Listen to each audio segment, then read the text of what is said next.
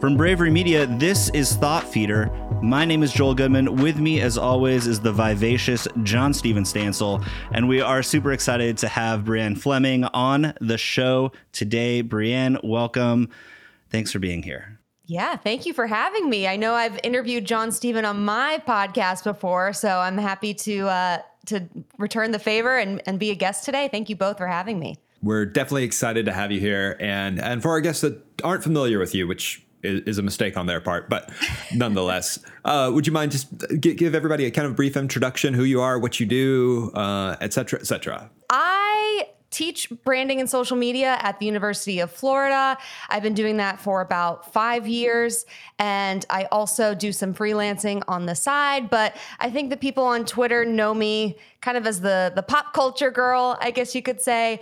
I love to create content about the intersection between marketing and pop culture and to use moments in pop culture to share those marketing lessons and kind of package that education in a different way, which I also try to do occasionally in my courses. I have a new course that I just developed this semester for UF called Social Media and Pop Culture. And it's all about being nimble and adapting to trends and memes and all those fun things. So, so yeah, that's me in a nutshell. Excellent. I'm so excited to have you here today to talk about just that because that's kind of where, where my career is headed a little bit and working with fandoms and fan cultures and, and things like that. And also thinking of how that can translate back to higher ed uh, and, and, how higher ed can learn so much from pop culture and fandoms and learn some lesson lessons there. So first, would you mind tell us when did you realize that you could translate? Like it's such a interesting position to be in, like where you can translate your love of pop culture as an effective tool to explain marketing concepts and strategies.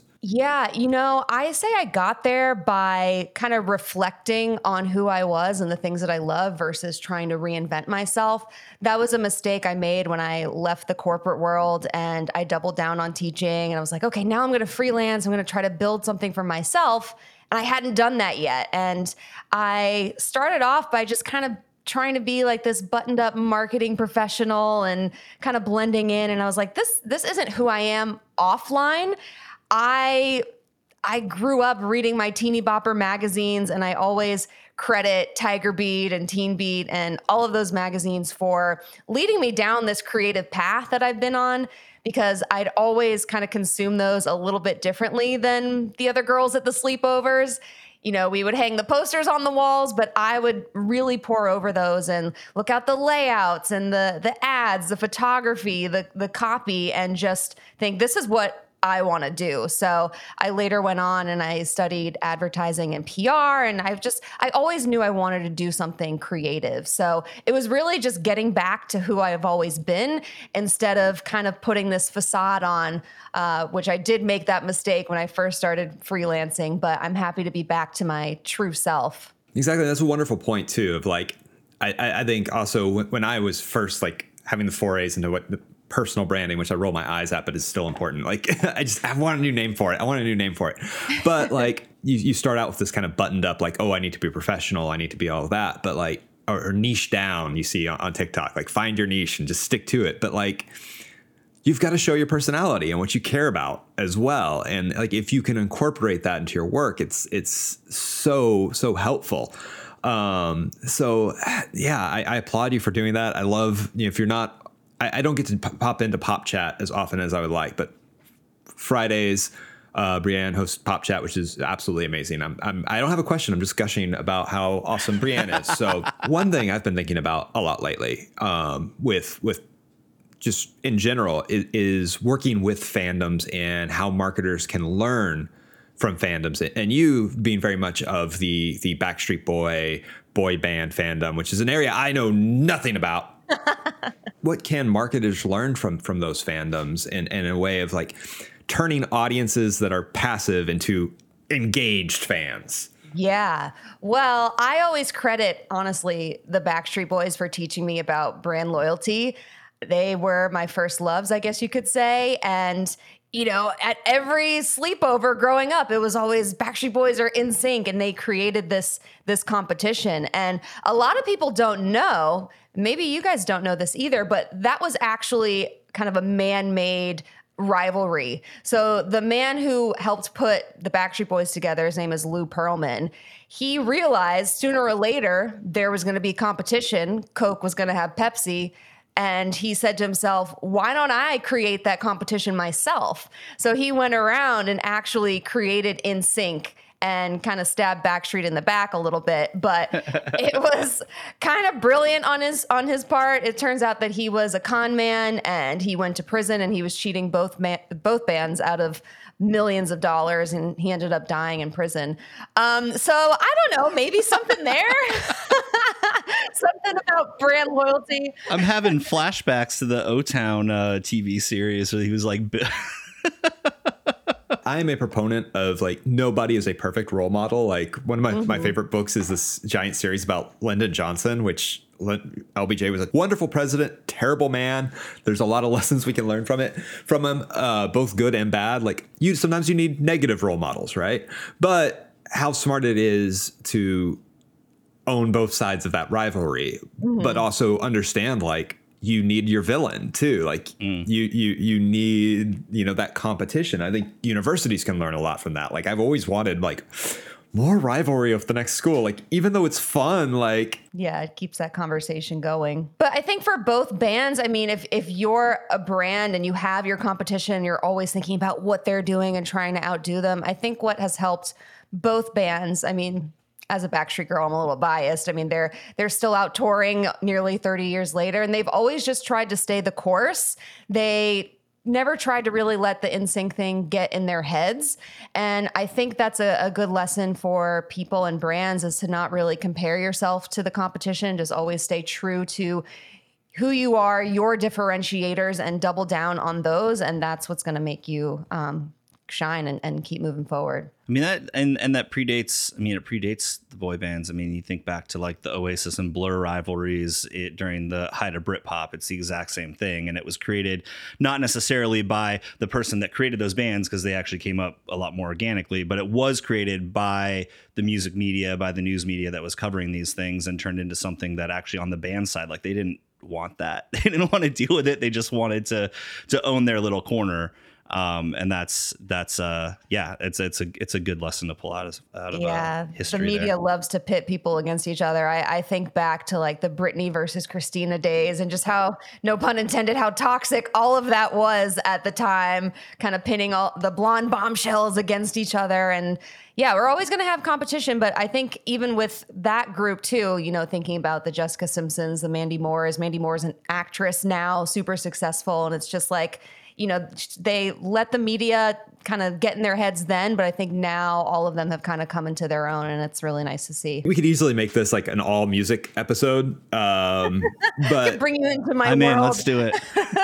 I'm I'm good with it. I will say that uh, that our producer Carl and I road tripped uh, out to out to HighEdWeb this year uh, from Austin to Little Rock and we uh, we definitely had a, a, stint where we were just listening to to 90s pop hits uh, for a good like three hours uh, on the road. So you can't fight it. I, I, I didn't necessarily do that to prep for this show, but it's coming in handy because it's all it's all fresh in my mind. Let's dive into it a little bit more. Uh, one thing I, I, spend a lot of time doing in, in my, prof- my my job now, which I can't talk most about because I'm under like 50 NDAs to get into specifics, but like diving into fandoms and and and learning from them and then making data driven decisions based upon what they say. So what what what can universities and, and other brands in general do like to to better listen to those fans and those conversations and communities and then make actionable changes based upon that information? Yeah i think that is all about incorporating them and involving those fans. I think a lot of mistakes that um, you know people may make or brands may make is is just constantly talking at your fans when you have these these fervent audiences that are so vocal. They want to share. They have their own stories. They have um, ways to connect with each other and bond with other fans.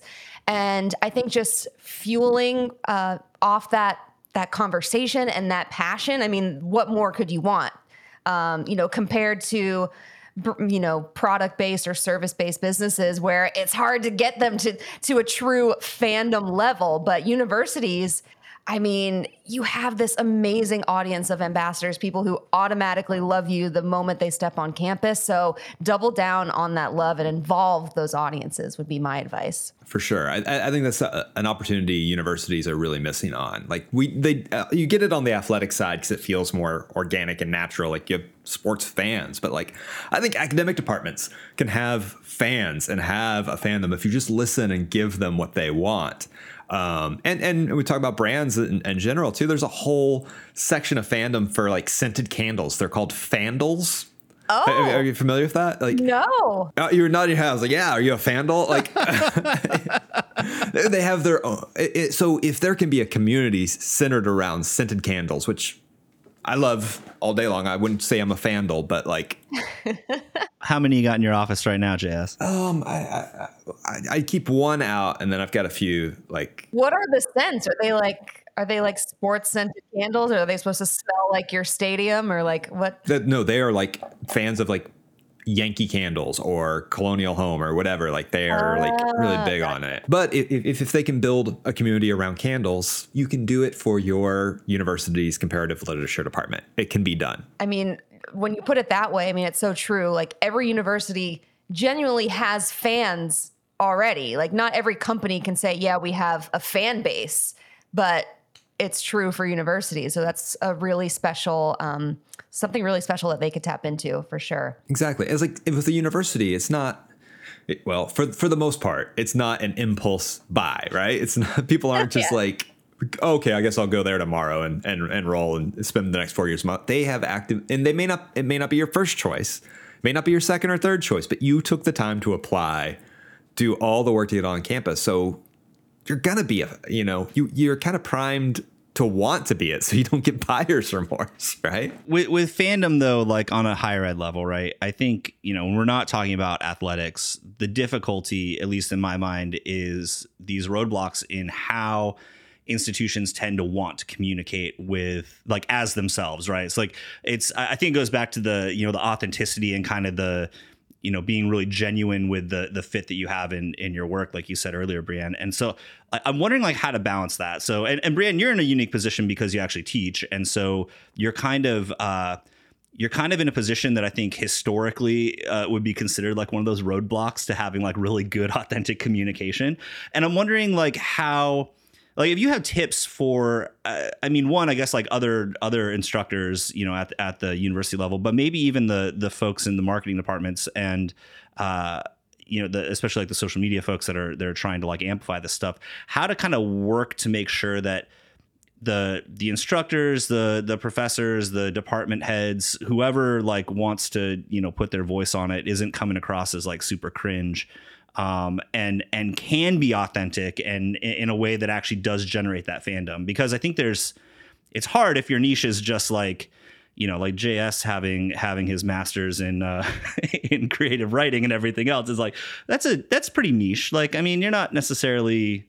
It's not people that are you know that are screaming and going to to book signings and and mm. acting like you would for like you know a, a boy band or or you know a, a movie star or something like that. Yeah. I don't know. What do you what do you think about how to how to pull that humanity out of out of uh a traditionally non non-human sounding uh little yeah. little sector of the yeah. industry? I gotcha. I mean I think back to five years ago when I first started teaching, and I would probably cringe at the way I lectured and the way I delivered these these concepts.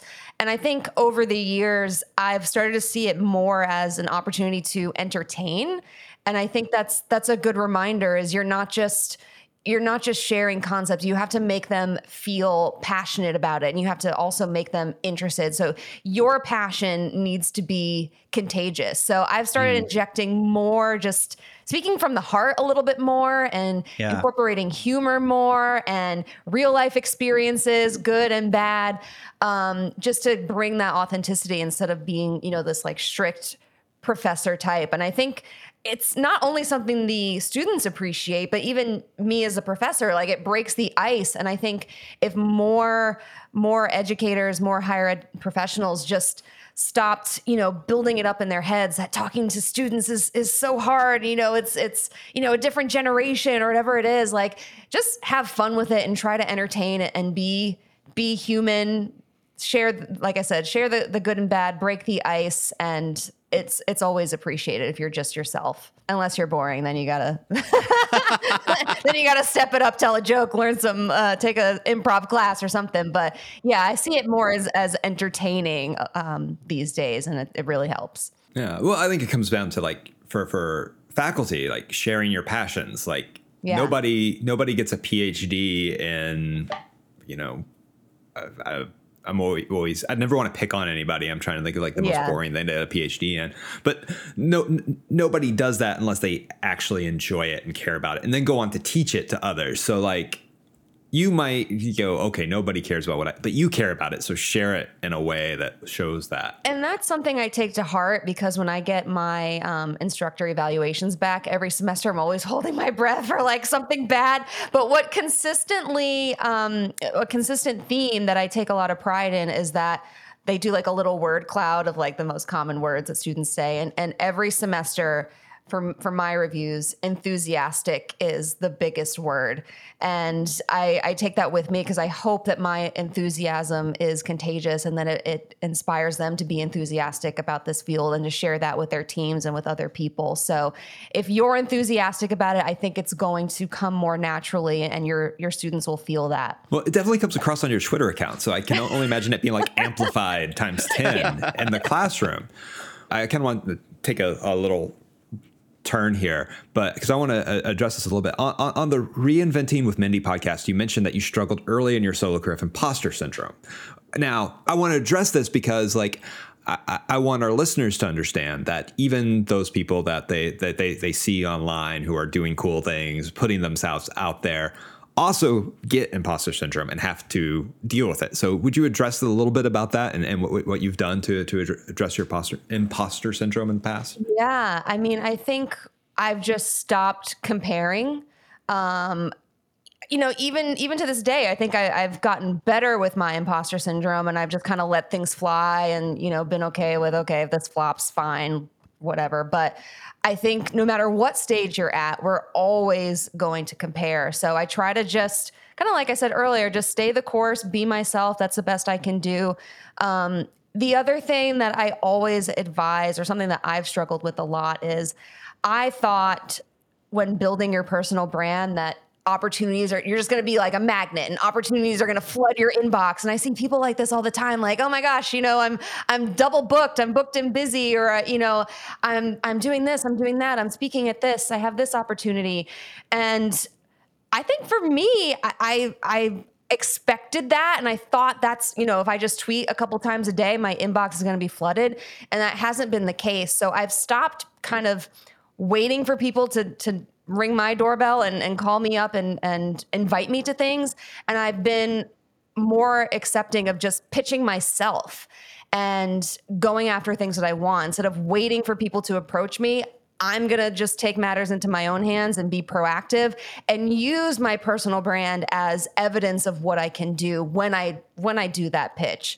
So I've stopped kind of resting on my laurels and I think that's something that that fed my imposter syndrome and I'm I'm okay with with being proactive and pitching myself if that's going to help me get to to where I want to go. So I've been doing that more recently. I think that's a great point. A lot of people miss the I think in in the age of like influence and and celebrity and uh, you know having just like closer access than we've ever had to these things you know in the in the last like 50 years that's one of those things most people don't realize that it actually is really hard work to build your own brand, your own uh, your own following, your own momentum, and it's not for most people. It's not it's not this magic thing that like yeah you just start talking and people come you got to be a I don't know you got to. Some people can do that, but it's it's really not that many, and it is a grind. And so I think it's a super good reminder, Brianne, that like when things don't just happen, it's actually probably not you. like Yeah. in most cases, it's not you.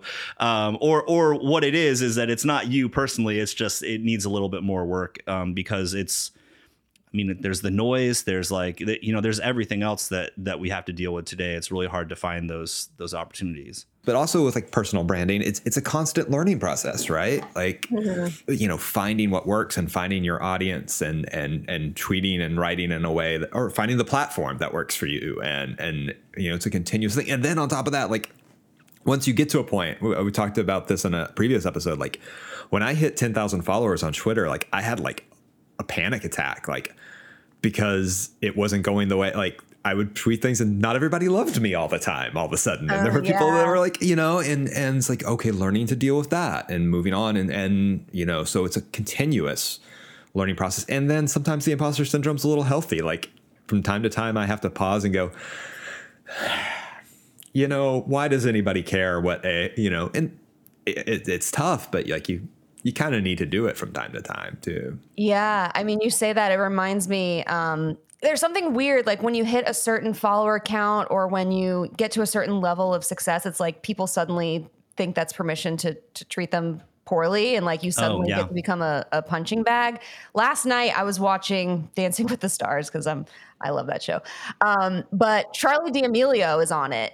And she did this uh, incredibly moving dance that um, kind of symbolized her uh, her journey with anxiety and how all of a sudden she was under this microscope this microscope with millions and millions of followers and how you know she's experienced anxiety because of it and you know how her comment section can be such a dark place. And it's like you know some people are like yeah but she signed up for that you know by you know making all these videos and building this audience and like that's not an excuse to to be a bad human and to treat doesn't deserve that you know so i don't know it's a double-edged sword sometimes I, I- think about this a lot. Like, you know, just talking about what brands do on social, and like sometimes we see things that we're like, oh man, that's really off. But like, there's a we know there's a person behind that, and there it's a small community.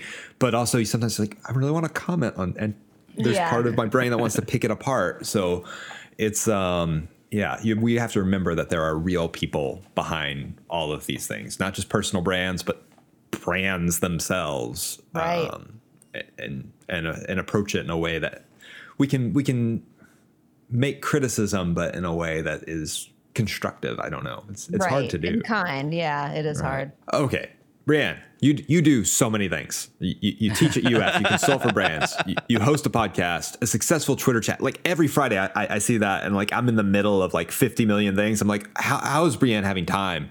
Oh to do gosh. this because I would love to pop in and like answer a few questions, but like ah, I, I, I got gotta, gotta do this. So that's one of the rules pop in at any time that's why it's called pop chat so what advice do you give to others who want to create more things but feel like they are limited in their time and scope? Yeah, I mean, I will start by just saying personally, that's what teaching has afforded me. I started teaching just one class while I was still working part time. And then I got to a point where I wanted to go out on my own, try to create my own things. And I was like, oh my gosh, but I, I'm unemployed, I guess you can say. Like, I'm just teaching this one class. I don't have a corporate job. So I did kind of get into this panic mode and I contacted UF. I was like, I need more classes, help me. Because it was that that imposter syndrome started sinking in. I didn't know if I could do this, if I could freelance. I had no audience, nothing built. Um, but for me, that's what the teaching has done is because I do teach online, it kind of uh, gives me that flexibility to teach in the evenings, teach on my specific days and, and keep that going. But it gives me the time to kind of create and have these side projects and build the podcast. And, you know, a lot of these projects aren't to where I want them to be yet, but I've been able to kind of balance those two. So I think as far as for other people trying to find the time, I, I think about this a lot within the context of social media professionals and how the last thing they want to do is do social for themselves and, and build their personal brands. And what I always tell them is to frame your online presence as your outlet, not necessarily as a chore, as something else you have to do. Use it as a place to connect with other people, maybe even vent about your frustrations occasionally in, in a safe way that doesn't, you know, um, come back to your employer, or nothing too negative, but use it to to connect with other people and help and um, you know we could help each other through it. So i think if you start seeing it as your outlet versus just one more thing that you have to do you'll look forward to building your personal brand and it won't feel so time consuming and like a to do exactly. Like it, you know i not every day. Most days. I, look forward to like showing up on twitter and yeah. like and, and talking about what i do. Like it's not a chore. It's something that like oh i i want to do. And it's kind of develops into a habit where it's like oh you know i, I haven't put something out there today. Let's, you know, good or bad, let's just let's just do it, you know, and it becomes something that you look forward to rather than like feel, oh, I gotta get on there today. There are those days on Twitter though, but it's just because it's Twitter. yeah, I think that's the only way to keep going because if it just feels more like work, then also it probably means you're not being authentic. Because when I was like, okay, today I want to write about the Spice Girls and what they could teach us about brand purpose because I'm a geek and a fangirl and I can. And that's what I want to talk about today versus, you know, building it up into something that it doesn't need to be and isn't true to you. You have to stay true to you and that's going to keep you going. Right. And I, I, think, I think for me, like, I think one of the main reasons I started was, I, you know, I, I didn't feel like I was in a position at work where I could do the things I felt you could do on social. There's so many approval layers, so many things you could do. And it's like, well, I've got my own account and I can just run that how I see fit and like try all of these things, mm-hmm. see what happens, and um, you know, and, and, and do it that way. And that was an exciting outlet for me of like, okay, you know, I can actually do these things that I want to do and I control it. Nobody, I don't have, I'm the end of the approval process. like, that's great, you know? If if I say something stupid, it's totally my fault and no one else's. So it, you know, it's not like I'm putting out a, a statement from the president that's going to get beaten up. I've been feeling that even just on LinkedIn lately too. I'm just like, you know what? We could talk about the Backstreet Boys on LinkedIn. It's fine. I, if anyone could do it, it would be me. I'm gonna I'm gonna go there. So you know, it makes it more fun. LinkedIn needs that. Yeah. I've started posting on LinkedIn more, um, mostly mostly because I got tired of other people copy and pasting mine and like not giving me credit for it or yeah, like yeah. getting plagiarized so many times there. I'm just like, okay, I'm just going to duplicate my Twitter on LinkedIn, whatever fits, you know? But I, I think there's like kind of a bit of a, a, a LinkedIn renaissance happening right now, at least for marketers yeah. who are getting getting on there and, and finding community there and also breaking the LinkedIn mold. Here's my theory. Here's my theory, JS. I think uh, I think we all got so tired of just seeing the, oh, I'm very excited to report this amazing life change that I'm going to have, you know, or like the the really like canned uh, marketing self help stuff where it's a fake story that obviously didn't happen to the person. And so, like, those of us that actually care or like grew up like in social media from the beginning when it was actually about authenticity and being social and like having community are just like nah screw that. And we jump in and and are trying to be like actual humans on that platform where it feels like everyone there is just posturing all the time.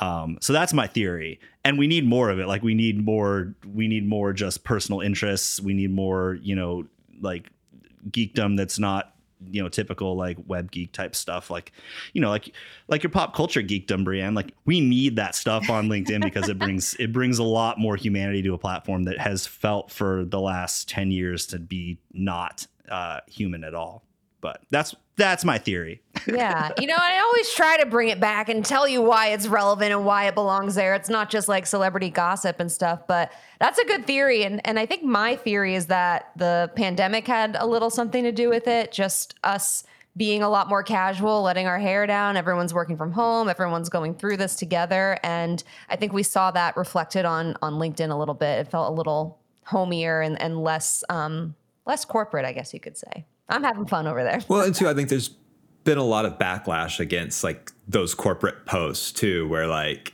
okay, well, if we're not doing that, what are we doing? Yeah. You know, and I'm still kind of at a loss. Like I'm trying to figure it out. And like, I don't want to just be copy and paste from Twitter, but like, I also don't want to be that like hard return guy that like yeah. but that's what works there. So I'm, I'm like, if you see something cr- that's cringe from me on, on, on LinkedIn, I'm just experimenting to see what works.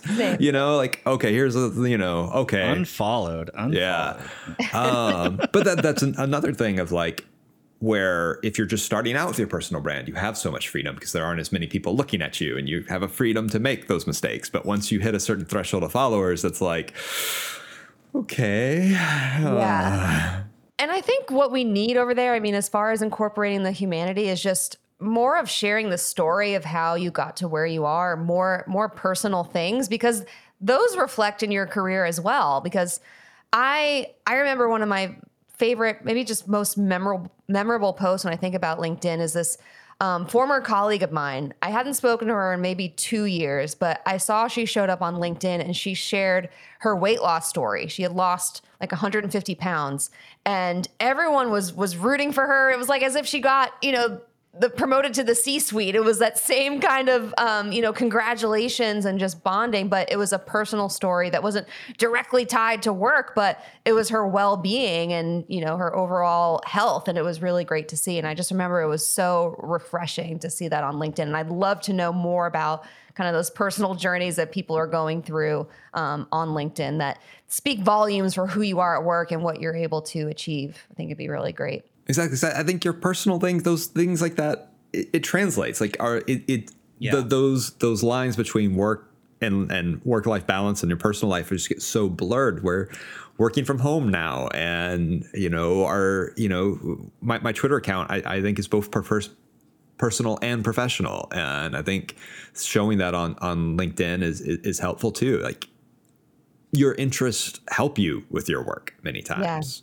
Brianne, you want to play a game? Oh boy, I'm usually bad at games, but Okay, well this this one is tailor made for you. It's super low stakes. Okay. okay, okay. Uh, we're we're calling this game "Finish the Lyric." Um, all, all these lyrics are going to be from Backstreet Boys songs. Okay. Um, oh my and gosh. they'll range in difficulty from basic to mega fan. But like I said, it was low stakes, right? Okay. So that means like no matter what happens, we're gonna send you a thought feeder coffee mug. Um, Okay. And JS is gonna handwrite you a note. My imposter syndrome is at an all-time high right now because if I don't know this, I am definitely an imposter because this is like my entire. Well, we can we can always edit it out, and like I said, you still get the coffee mug. Okay, we'll, we'll blame it on we'll blame it on me because like I I will I will uh, sorely admit that the Backstreet Boys hit their heyday when I was in the prime of my music snob days, which I'm not proud of. I'm very ashamed. Uh, so I never really listened to Backstreet Boys because I was too like high fidelity John Cusack character. But I get it. That that well, no, no, no. That was that was BS. That shouldn't have happened, right? Let pe- enjoy different things. Like Yeah. So anyhow, that's if I could go back to my my my 20 year old self, I would be like, dude, just lighten up and, and get that Justin Timberlake album. It's good. All right. So, but I've, I haven't heard many of these songs, so my my reading will be very flat. So Okay. so bonus point if you can if you can name the album it comes off of, or Okay. if you can't name the song, you know, uh, you could just name the song too. Okay. Like if if you can't, yeah. So I'm gonna have to sing. all right, go Jazz. Now, now I can see that we're falling apart. I want it that way, from the way that it used to be. I mean, everyone knows that, but yeah, I want it that I, I wouldn't know that. I, I want just it know the that way. chorus. I know the I knew chorus. That's it. I can tell you that's Kevin's part. That's on I Want It That Way off the Millennium album. This is the song that they always show people like singing on the subway. Or recently, the Yankee game got rained out, and everyone was just singing this to wait for the rain delay to be to be over. It it's a very healing, unifying song. All right. Number two. I may run and hide when you're screaming my name. All right. That's larger than life. That's Brian's verse. That's the opening verse. it's off Millennium. Uh, that is uh, one of the most expensive music videos of all time. If you're interested in Wow. that factoid, Really? yeah. How did it compare to Scream by Michael Jackson? Ah, good question. We'll have to we'll have to get a yeah. fact check on that. I remember that one being the I, yeah uh, that one Yeah. being so like It's such a big the deal. Yeah. Yeah, I'm curious now. Now, like, and not to put you on the spot, but like, now I'm wondering. like, uh, that was a cool video. All right, last one. Uh, and these are, Carl. Do not use these for sound bites. Oh, Listen, baby, I'm sorry. I just want to tell you, don't worry. Yeah, that's the call. That's off the Black and Blue album. Three out of three for the win. But JS, you do know that Justin Timberlake is in NSYNC, right? That was He, he- oh, I I don't think he didn't he Oh didn't my know gosh. that. He didn't know that. I had to correct you on That's- that. so much to teach you. So much to teach you. Yeah, I totally missed out on that fandom. That was. Fine. It's fine. It's fine. You I can name all the original members of Wilco if you're down with that. Okay. Okay. we'll we'll come back for that trivia. It's fine. What, It's fine. What about Uncle Tupelo, JS? Oh. What about Uncle Tupelo? Dude, I had a beer with Jeff Tweedy, so I heard this story. yeah. All right. Very jealous. I have you. Congratulations. Thank you. oh, good homework. I was yeah, going to give you it. some homework because so this is just what I do. I guess I give everyone homework, but um, Lance Bass from NSYNC, one of the members of NSYNC, actually did an entire documentary about the um, you know the rivalry and the Ponzi scheme and Lou Pearlman and how he pitted them against each other and how he went to jail. There's a whole documentary about that. It's called The Boy Band Con. I think it's good family TV. If you are interested, it's just it's just a good kind of juicy docu- documentary to begin with. Even if you're not into boy bands and maybe you like kind of the drama of that, so highly recommend. That sounds right up my alley because as somebody who who's, who's only played d&d a couple of times but i have read three different biographies of gary gygax the creator of d&d i, Yeah. like, I don't do the thing but i love ev- all the research around the thing Okay, so yeah, I'm, get I'm, I'm all for that I made my parents watch it and they liked it. I made my husband watch it and he liked it. So I think it has that you know that drama and juicy stuff that could appeal to anyone. Amazing. Well, congratulations, Brianne. Three out of three. We're sending you a mug and uh, a handwritten note from JS that um, you probably won't be able to read because apparently his handwriting's awful. So horrible Brianne, so great to have you on the show. It's good to talk to you again. Uh, we, we interact on Twitter quite often, but it's nice to actually be sort of face to face. So, uh, but but for, for those of us uh, those listening who aren't familiar with your work, where can they they find you? You're you're you're all over the place. So so let people know where they can find you. Oh, thank you. I'm I'm trying. I'm trying to keep up with the consistency. That's that's the drawback of trying to be in so many places. But um, yeah, I'm on Twitter at Brianne2K, like Y2K, because I love that era. Uh, Pop Chat is a Twitter chat that discusses marketing lessons from pop culture trends. That's every Friday at 1 p.m. Eastern.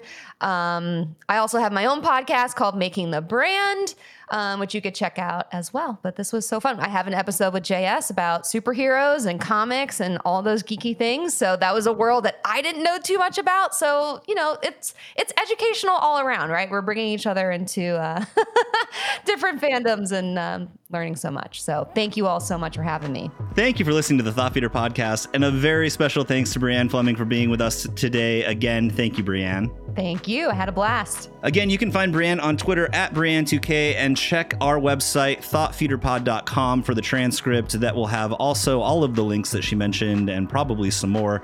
You can also find us on Twitter at ThoughtFeedPod. And we've got, uh, oh, and I already said we have transcripts for everything on, on our website as well. Thought Feeder is produced and edited by Carl Grashit and hosted by John Steven Stansel and me, Joel Goodman. If you're a fan of the show and feeling generous, we'd really appreciate a review or a subscription to the show on your preferred podcast listening platform, uh, especially Apple Music, because I'm pretty sure like Apple Podcasts is the only place you can actually leave a review these days. Uh, but it does really help people find us, or you know, share this episode with a friend who who you think really needs to to know about Brianne and what she's doing. Thanks again for listening, and we'll be back in a couple of weeks.